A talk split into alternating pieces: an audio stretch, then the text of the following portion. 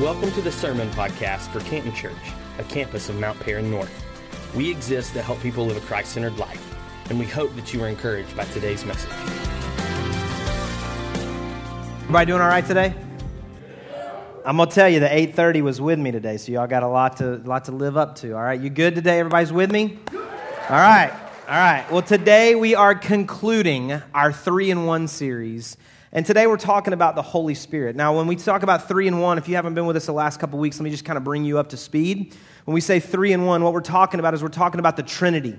The Trinity is a word that is not used in the Bible, but the idea of the Trinity is very much there, which we'll talk about in just a minute. But we're talking about God the Father, God the Son, and God the Holy Spirit. We're talking about the three parts, the three distinct parts of one God that we worship and that we serve, which we've been singing about a little bit today. And so we're talking about the Trinity over the last few weeks. And today we're going to conclude this series talking about the Holy Spirit. But it's important for us to remember something that I started the very first week, a couple weeks ago, talking about when we talk about the Trinity. Because really, the word Trinity has only been ascribed to God and this Godhead uh, since about the second century. Tertullian started talking about it. The fourth and fifth century is really where it got adopted by the church. But this idea that there is three persons, three parts of God, and what does that look like, and what does that mean, and who are we praying to, who are we worshiping, who are we singing about? And so when we talk about the Trinity, there's three principles that I think we all need to make sure that we stay connected to. And the first is this there's just one God. We're not talking about three gods, we're talking about one God.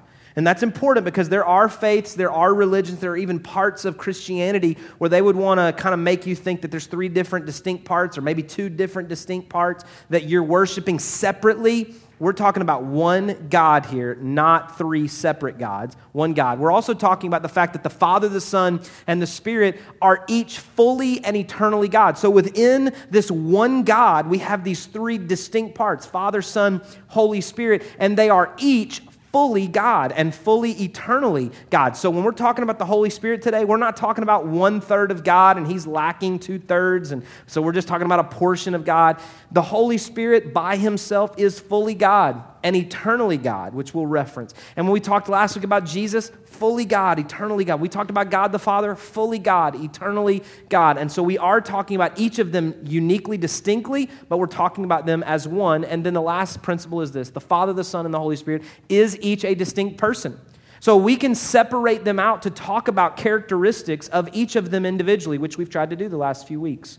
And so today, as we continue and really conclude this series about the Holy Spirit, we're talking about uh, the Holy Spirit in the context of the Trinity, not just the Holy Spirit himself. We're talking about the Holy Spirit in the context of the Trinity. And, and when we talk about the Holy Spirit, it's not something we shy away from here. I don't know your faith background or your church background. I'm not sure if you were really exposed to the Holy Spirit either from a teaching standpoint or an experiential standpoint. But over the last nearly five years that our campus has been in existence, which is crazy in and of itself. We'll celebrate our fifth anniversary on January the 8th. So mark your calendars, be here. It's going to be an incredible celebration. January the 8th. Five years. We spent the first four years or so at Sequoyah High School, and we've been in this facility just a year, which again seems crazy. It seems like we just moved in. So we've been here a year, but over those last five years, I went back and looked. We have preached on the Holy Spirit, specifically the Holy Spirit, either by the Holy Spirit just specifically or as a larger part of a message. We've specifically talked about the Holy Spirit about eight or ten different times in this five years. So we don't shy away from talking about it. And, and we don't shy away either from really experiencing the power of God through the Holy Spirit in our worship services or our expenses. But can I just, uh, can I make a confession to you this morning? And I, I want to say to you publicly what I said at 8:30 and what I have said to smaller groups of people the last few weeks and months that God's been dealing with me about. I think over these five years, and specifically over the, maybe the first two or three of those years, and then at different seasons of time over the last two years or so, I have attempted to lead us in a way that would manage the Holy Spirit in our gatherings. And here's what I mean by that it was never done intentionally because of some kind of disregard or disrespect, or that I thought I could do that or I had the authority to do that. I understood that in our gatherings, there were always people who were not followers of Jesus Christ. I also understood that in our gatherings, there were people that came from a lot of different faith backgrounds. And so the Holy Spirit may not be something that they were super comfortable with, even though I grew up in a Pentecostal church, which is what we are. We call ourselves a Pentecostal church. And when we say we're a Pentecostal church, what we mean is that we attribute the work of God and the work of the Holy Spirit on the day of Pentecost as something that can be available to individuals today. That we say in our corporate gatherings and individually in our lives, we believe that the power of Pentecost, the power of the Holy Spirit, is available to all of us. And that in our gatherings, we want God to demonstrate that power in and through each of us. And there have been times in the five years that we have been in existence, and probably even in previous years of ministry for me, where I have attempted to script our services and manage our moments in such a way that we didn't leave room for the Holy Spirit to manifest, is probably one word that some of you would be comfortable. Just demonstrate Himself in and through people in our services. Now, we always want to have a plan, and we're not going to stop that. We always want to have a plan and to, to be prepared and to have an idea of what we want to accomplish in our gatherings because we believe that that honors God. But as a part of this, we also want to say, God, we give our plan to you now, and we ask you to do what you want to do in our services. And, and I, I apologize to you today publicly. Again, I've apologized privately to some groups of people. Not that I feel like I've done sin or I've done anything wrong, but I want to make sure that our gatherings are always full of the power of God every single time we gather. Because I know one thing you didn't come to hear me, and you didn't come to hear a band, you came to meet with God. And if you came to meet with God, I want you to meet with God fully. And so I give you my word that we're going to attempt to continue to create space for God to do whatever God desires to do in our gatherings within the construct of what we believe God has uniquely called us to do as a church. And so if we're talking about the Holy Spirit today, I thought, man, how do we do this? Because again, I'm, I, am i have been around this teaching and this idea for most of my life. And so there's a lot of ways that we could go, and a lot of ways that we have gone in previous times that we've talked about this subject. But I thought it would be great for us just to start in the Bible. That's a great place to start, right? At the beginning of the Bible and really work through a number of scriptures today about the Holy Spirit. So you got to put your thinking caps on, but I, I hope this doesn't come across as some type of lecture because it's not at all. It's a dynamic presentation of God's word and God's scriptures about what he says to us about the word of God. So, first and foremost, like we've already talked about, I want you to know that the Holy Spirit is God. And we know this a number of places in scripture, but the book of Matthew, chapter 28, verses 19 and 20, are the place that we find the Great Commission. The Great Commission is that mandate that Jesus gave to his followers just before he left the earth for them to go and to make disciples. And this is what it says in Matthew 28, 19 and 20. Therefore, go and make disciples of all nations, baptizing them in the name of the Father, and of the Son, and of the Holy Spirit, and teaching them to obey everything I've commanded you. And surely I am with you always to the very end of the age. This is Jesus talking, which last week we talked about the fact that Jesus himself claimed to be God. His closest followers claimed that he was God. And here he is claiming that the Holy Spirit is equal to the Father and the Son in the way that we baptize people as new believers that if we're going to make new disciples, we baptize them in the name of the Father, the Son, and the Holy Spirit. Equal parts in the way that we are baptizing them and calling them forth. But it doesn't just start there in Matthew. Because I kind of thought, and maybe this was me, and, and I'm sure nobody else had this thought. I think I referenced this two weeks ago in preparation of today, but I kind of thought in error that, you know, God the Father was the God that was existing in the Old Testament. And then Jesus showed up in the Gospels and then Jesus left, and the Holy Spirit showed up in the book of Acts, and that's kind of who we have left with us. Well, that's not what the Bible tells us. In the very first book of the Bible, the book of Genesis, in the very first chapter, and in the second verse of the very first chapter of the very first book, we read this Genesis 1 and 2. Now the earth was formless and empty, darkness was over the surface of the deep, and the Spirit of God was hovering over the waters.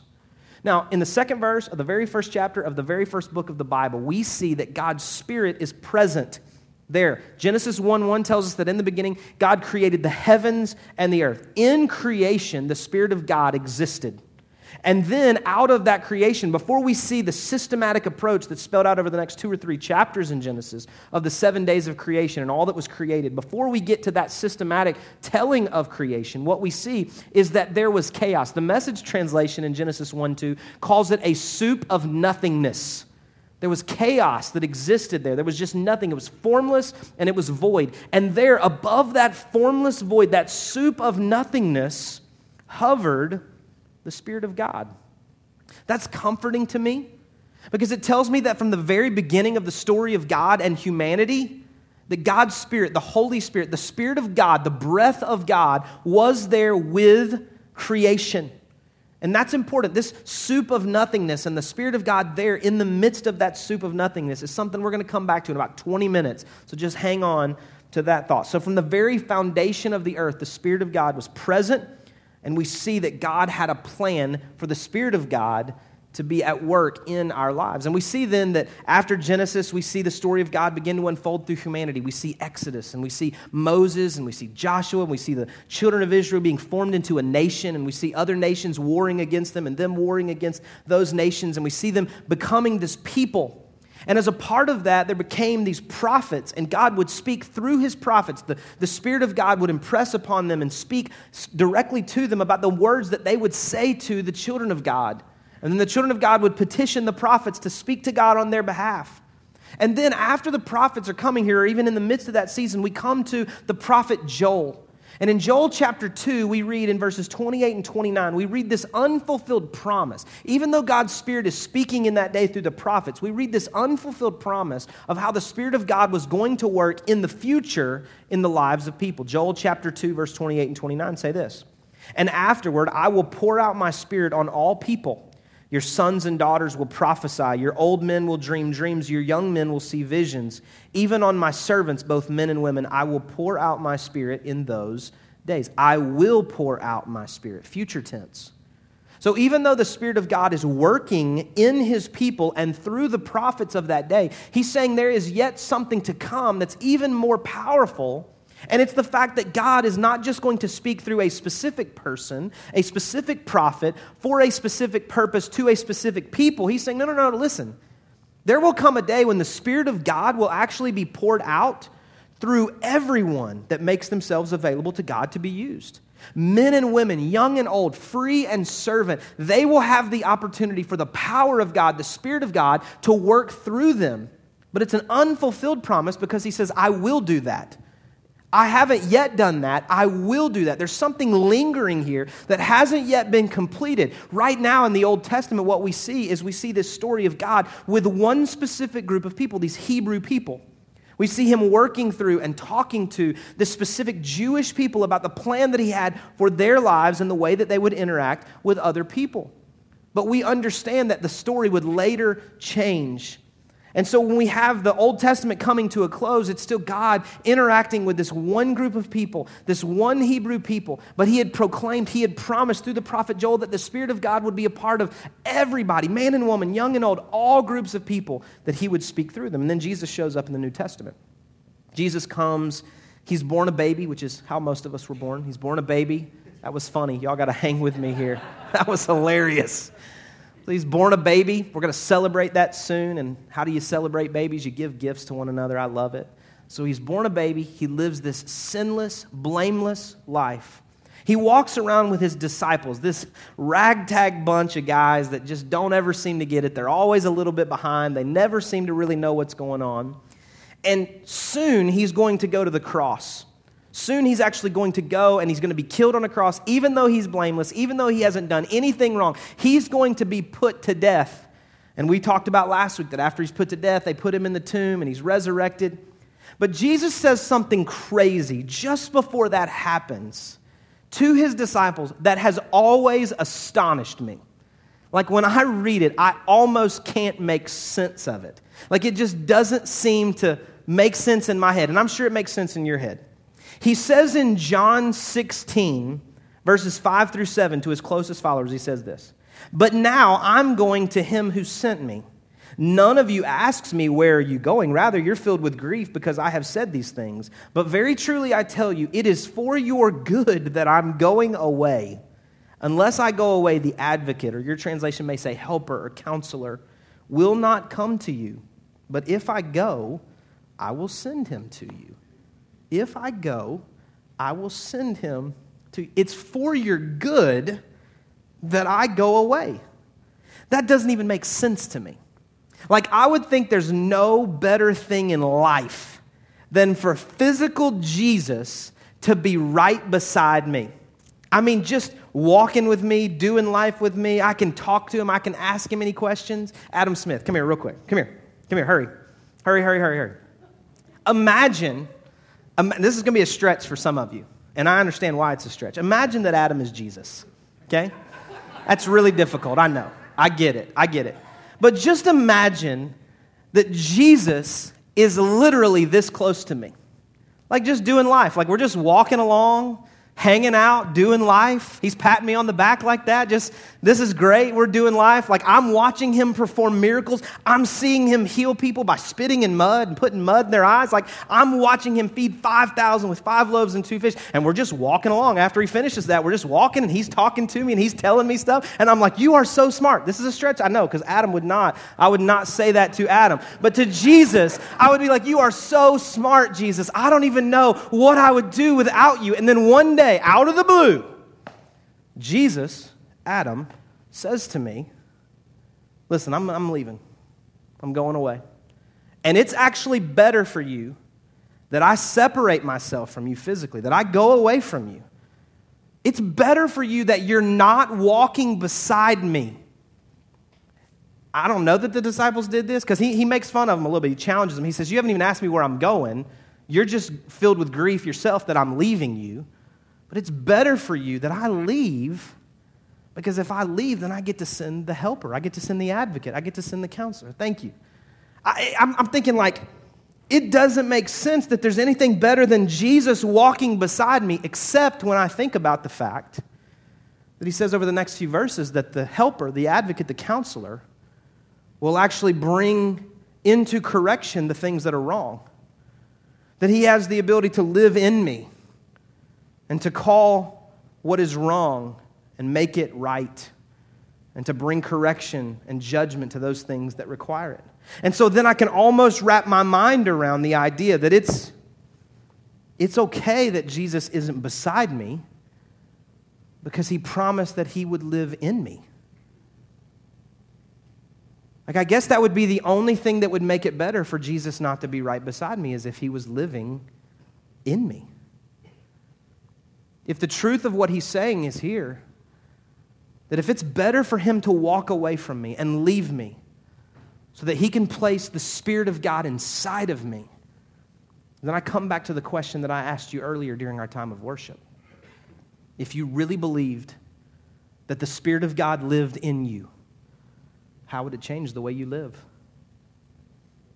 If you really truly believed that the Spirit of God lived inside of you, if you're a follower of Jesus Christ, you prayed a prayer, you accepted Him to be the Lord and Savior of your life, you asked Him to forgive your sins, lead and guide and direct you. You said, I want you to lead me, I want you to guide me. He does that from within because He places His Spirit in you. If I truly believe that God's Spirit is in me, how would it change the way that I live? Jesus goes to the cross. He's put as a dead man into the tomb. He's raised from the dead. He begins appearing to his followers and to other people. We talked about last week, which Pastor Mark did an incredible job challenging with us with this idea that if the resurrection isn't true, it doesn't matter if we believe anything else. Because what it shows is that there's no power greater than him. Nothing you and I could face is greater than the power that exists within Jesus that God can do on our behalf. Jesus ascends back to the Father, and then we come to this pinnacle moment of Pentecost. The pinnacle moment of Holy Spirit power in and through us. We get to Acts chapter 2, the day of Pentecost. It's incredible. I mean, it's like, oh, yeah, this is the Holy Spirit. This is when He shows up. This is awesome. Acts chapter 2, verse 1 through 4 says this When the day of Pentecost came, they were all together in one place.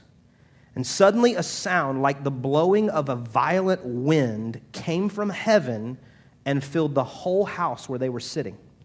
And they saw what seemed to be tongues of fire that separated and came to rest on each of them. All of them were filled with the Holy Spirit and began to speak in other tongues as the Spirit enabled them. Now, if you're, if, you, if you're not familiar with the Holy Spirit, if you weren't raised in a church where the Holy Spirit was talked about or experienced in some way, maybe this is something you've read, maybe this is a whole new story in the, in the Bible. But maybe you, you were. Maybe you were raised in the church, you, you read this story, you, you don't know if it exists still, you're not sure if this still happens, but you've read it and you know what it says. That they came together when Jesus told them to go and wait, go and tarry in the upper room in Jerusalem. They came together and they were in one accord. They were unified around one thing. We're praying for, we're believing for this thing that God said through Jesus Christ that we needed to wait on. And so they go down and they or they go up into the upper room and they wait there, and then they hear this violent blowing wind. And then these tongues of fire come down from heaven, and it says that they split and they divide and they come and they rest on each person. And then it says that those same people, that these this tongues of fire came and like rested on them, that those people began speaking in tongues. And for some of you, you're like, that's where I check out. Like, that freaks me out. I don't know what that means. Like, is it, is it going to happen right now? Like, am I supposed to look up? What? I don't know what that means. These tongues of fire came and rested on them, and they spoke in other tongues. Now, in this instance in Acts chapter 2, what it means to speak in tongues, they came out of the upper room down onto the street there in Jerusalem, and there was a festival taking place. It was one of the feasts that had been given to the, the church and to the culture there. And so these, this festival's taking place. And the Bible tells us that there were, there were Jews from every nation in the known world at that time that were in the streets there in Jerusalem. And they were all around this place because they saw these people spilling out into the street from the upper room, and they were speaking in tongues. They were speaking in these, for them, unlearned, unknown languages. But it just so happens that all the people that were on the street could hear them and could understand them. Because the words that they were saying in languages they had never learned were the words that were being received by people that actually spoke those languages of the nations of the earth. One of the most confusing stories in all of the Bible is found in the book of Genesis, where it talks about the Tower of Babel. If you're not familiar with that, that's the place where the people gathered together and they were getting really smart and they were figuring some things out. And they kind of joined all their forces together to try to build a tower up to the heavens. And the confusing part is then God looks down and he sees that they're being successful and he decides that he's going to confuse them. And so instead of giving them like a handbook like from IKEA, because that's confusing enough, instead of doing that, what he decides to do is to confuse their language. And so he makes some of them speak one language and others speak another language, and then he separates them and he spreads them out across the earth. And you go, Well, I don't understand that. Well, guess what? I don't really understand it either.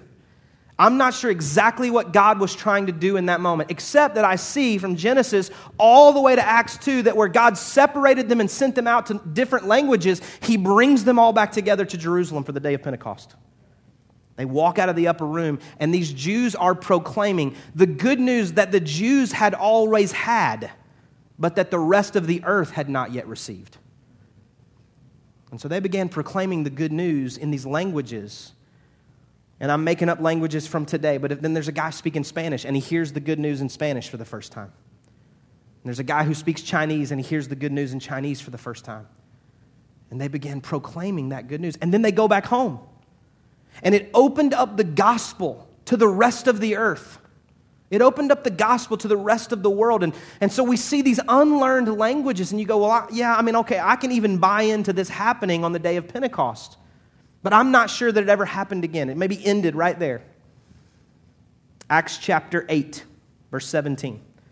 These people are converted, and then it says this Then Peter and John placed their hands on them, and they received the Holy Spirit and began to speak in tongues. Acts chapter 19, verse 5 through 7. On hearing this, they were baptized into the name of the Lord Jesus. This is conversion.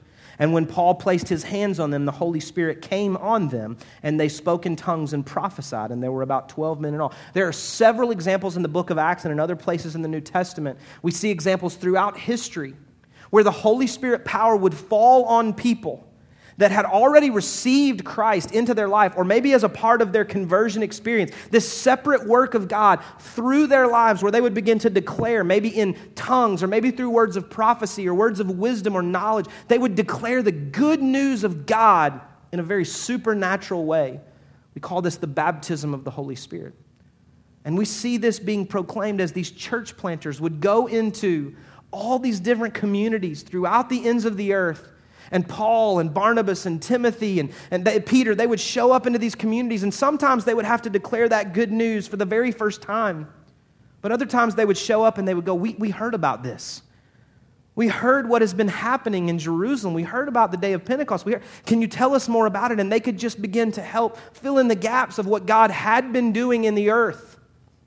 Because if you listened in Acts chapter 1, which we didn't read together today, Acts chapter 1, verse 8 says that when they were to go to the upper room, it said that they would receive power when the Holy Spirit came on them to be his witnesses. I think sometimes we have used the Holy Spirit as like a feel good medicine. We said, I just want to show up in church. I want him to sing my favorite song. I want to feel good. I want to get the goosebumps. I want to go out, go to lunch, and be like, that was a good service because the Holy Spirit was there. I felt something. And I believe you can feel the Holy Spirit. But if you are not proclaiming the good news of God out of your life through the power of Pentecost, I'm not sure that you are fully operating in the gifts of the Spirit. It's not just about gathering together and feeling good, it's about coming out of those gatherings and proclaiming something to people that need to hear it. That's what the day of Pentecost was about. It was about these cloven tongues of fire that came down and rested on them, and they came out of the upper room and they declared something that brought about change in the culture and in the communities where they lived. That's what we've been called to do. And there is so much more that I would love to talk about. Like, even as I was studying this week, I was thinking, man, this would make a great six week series. And I've got 30 minutes. So there's a ton here that I haven't even had the chance to unpack. But here's the thing that it comes down to. When the Holy Spirit is doing something in you and the Holy Spirit's doing something through you, there are some tangible things that we see. One of those, or really nine of those, is found in Galatians chapter 5, verses 22 and 23. But the fruit of the Spirit is love, joy, peace, patience, kindness, goodness, faithfulness, gentleness, and self control. Against such things there is no law. And I told you earlier in the service that for me personally, I, I, probably led us away from some of those dynamic moments of worship where God could really kind of do what he wanted to do. And, and it came out of some, some of my own history. Because I grew up in a Pentecostal church, I grew up in several Pentecostal churches. And, and I don't want to demean all the people that were a part of those churches because there were some good, God fearing, God loving people that God used in mighty ways. But I was also a part of some experiences where I saw some things that people labeled as a move of the Spirit of God, and they may have been. But for me, watching it, I could not reconcile in my mind how the Spirit of God could work through somebody that I didn't even know if His Spirit lived in. I wasn't even sure they were saved. And yet they were doing some things, and I was going, wait, wait, wait, wait. The stuff that comes out of your mouth outside the church does not match the stuff that's coming out of your mouth inside the church. And I don't know which one's true. And it created something in my heart that I've been wrestling with now for a couple of decades. And in ministry, I've probably been leading us to make sure, like, okay, let's focus on the gifts. Let's focus on the gifts. Let's make sure God does something through us. But at the same time, don't avoid God producing fruit in your life. Let the Spirit of God build your character, grow your character, prune you. Let there be love, joy, peace, patience, kindness, goodness, gentleness, faithfulness, and self control. Don't let it just be about feeling good in a service or God doing something dynamic through you. Let God do something in you. And so sometimes I pushed back and I pushed us away and I, I took us around a moment because I just wasn't sure that we could manage that moment well, that I could manage that moment well. And I was trying to control things because of what I was unsure about. Because Paul talks about the gifts 1 Corinthians 12 and 14, in the book of Romans and Galatians, even in the book of Psalms and the book of Exodus, there are places where it talks about being filled with the Spirit of God and doing something supernatural. Gifts like tongues and interpretation and prophecy, gifts like words of wisdom and words of knowledge, faith and miracles and healing and teaching and administration and worship and helps. All these things, hospitality that we see that are gifts of God through the Spirit of God I want to see those things accomplished through you, through us. But I want to make sure that we don't ignore the fruit of our lives, the fruit of the Spirit that can come out of us at the same time that God's dynamic gifts are coming out of us. That what's happening on the inside of us matches what God is doing through us in our lives. And so, as I read through the Bible, and as I've wrestled with this personally, and over the last seven to 10 days, as I've been reading books, I posted on Facebook the other day, I had two ginormous, like theology books from my master's program. Just, I mean, I was reading everything I could read about the Holy Spirit. I read online journals. I read some books. I read the Bible. I read different uh, things that help me to understand, that supplement the Bible and help me to understand the original text and what God might be saying. As I was reading through those, I came to a verse of Scripture that for me sums up this incredible idea of the Holy Spirit. This verse of Scripture is something I've read before. You've read it, I'm sure, many of you. You know some of this, this concept already, and it's something I've already referenced at least two or three times today. 1 Corinthians 3.16 says this. Don't you know that you yourselves are God's temple and that God's Spirit lives in you? Don't you know that you are God's temple and that God's Spirit lives in you? If you're a follower of Christ in this room, and again, I say this a lot, I realize not everybody is, and that's fine. This is a safe place for you. You can belong here before you believe anything. You ask all the questions you want because we've all got questions. But if you're in this room today and you're a follower of Christ, the Spirit of God lives in you. So, what are you going to do about it? How does that change the way that you live? If God's presence is with you everywhere that you go. When you get to your job tomorrow, God's there because you're there. When you go home today, God's there because you're there. When you're talking to your spouse and talking to your kids and talking to your boss and talking to your students and talking to your co God's there because you're there. Because his spirit lives in you. If that's true, how does that change the way that you live? But it's not just God's presence. Romans chapter 8, verse 11 says this The Spirit of God who raised Jesus from the dead lives in you. We just, just talked about that. And just as God raised Christ Jesus from the dead, he will give life to your mortal bodies by this same Spirit living within you. Did you catch it? the Spirit of God that lives in you, is the Spirit of God that raised Jesus from the dead. When I read that, I think I read it on Tuesday. When I read that, honest to goodness, it was like I had watched the movie Sixth Sense all over again. You guys watch that movie? It's like 10, 12, 15 years old. And if you haven't seen it, I'm about to ruin the plot line. You should have seen it in the last decade, okay? There's a little kid who sees dead people. And the whole movie, you're like, I don't understand. There's this guy talking to him. He's trying to figure out how he sees dead people. Like, you're just walking through this movie, like, what in the world is going on? I cannot figure it out. And at the end of the movie, you realize that the guy is dead. I just ruined it. That's your fault. You should have watched it. The guy's dead. The kid that sees dead people seeing him because he's dead, but nobody else can see him. And when I I'm, I'm, see that, then I like backtrack in the movie. I'm going, oh my gosh, how did I miss it? Like I saw all these places that the guy could not be seen. He wasn't interacting with anybody else, only this kid who sees dead people. And when I read Romans 8 11 Tuesday, it was like I walked back through the Bible in reverse and I saw it again. In Genesis 1, there was a soup of nothingness, chaos, and the Spirit of God was there.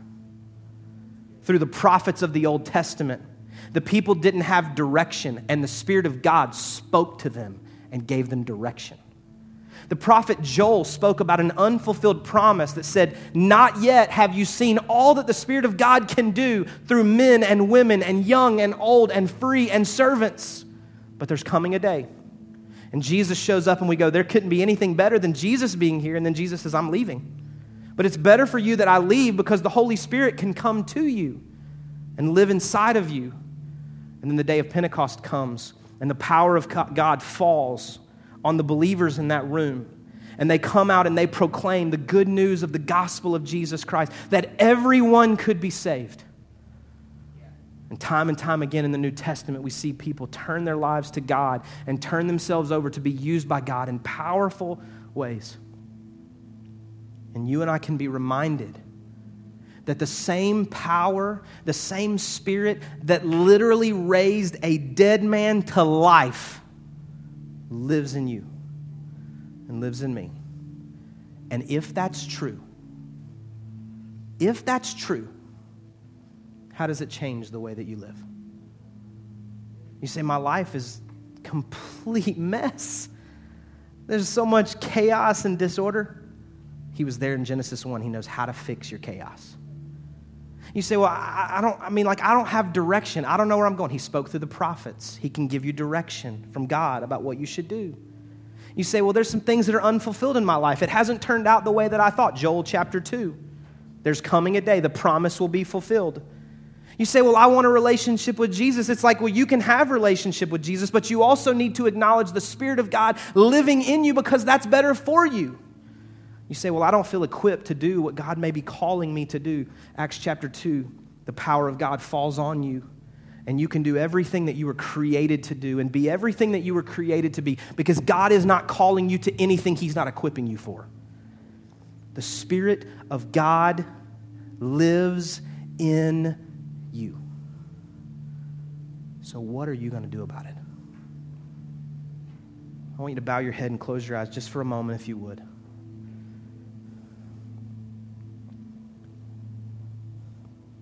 If you would say to me today, with nobody looking around, Jeremy, I, I need to accept him as the Lord and Savior of my life. I want the Holy Spirit to live in me. And today I need to do that. I want you to lift your hand right where you're at. You can put it right back down. Thank you so much. You can put it right back down. Several hands today. If you would say to me, Jeremy, I want the Holy Spirit of God to work through me. Like, I want God's Spirit to do something through my life that impacts other people. I want you to lift your hand right where you're at. Tons of hands.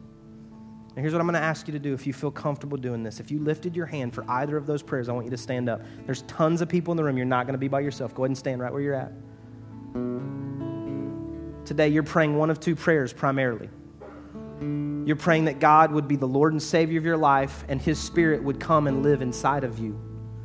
Begin working on your character so that the fruit of the Spirit love, joy, peace, patience, kindness, goodness, gentleness, and faithfulness and self control would be exhibited out of your life. That fruit would be shown.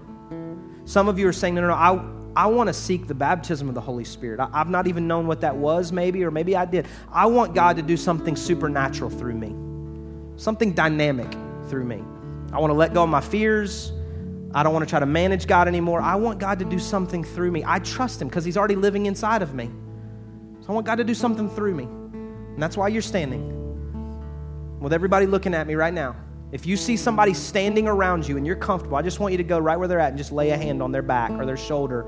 Or if you know them well, you can grab their hand. We're just going to pray for these folks that are standing right now.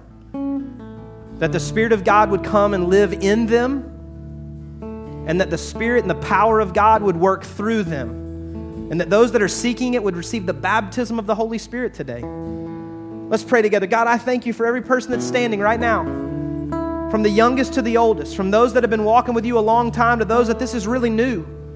And God, I pray right now that you would do a work in our lives. That God, today you would save people that desire to be saved that God, the fruit of the Spirit would be exhibited in our hearts and lives because you're working on our character, you're working on our heart. And God, I pray that you would do a work in us through the Spirit of God. I also pray for people that have stood today because you want to do something through them that God, today some people are seeking the baptism of the Holy Spirit, and I believe that you will answer that prayer for them. And that God, you will speak through them in supernatural ways. You will help them to accomplish miracles, that their faith would grow, that they would do something supernatural on your behalf to reach people, to witness and proclaim the good news today. God, we thank you for what you're doing in their lives. We thank you for what you're doing in their hearts. God, we believe this is just the beginning of your work in and through us. And we can't wait to see what you accomplish. In Jesus' name we pray. Amen. Let's sing this together.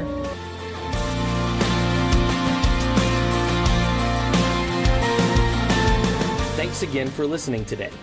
If you would like more information about today's message or about our church, we invite you to visit us at cantonchurch.com or facebook.com slash cantonchurchga.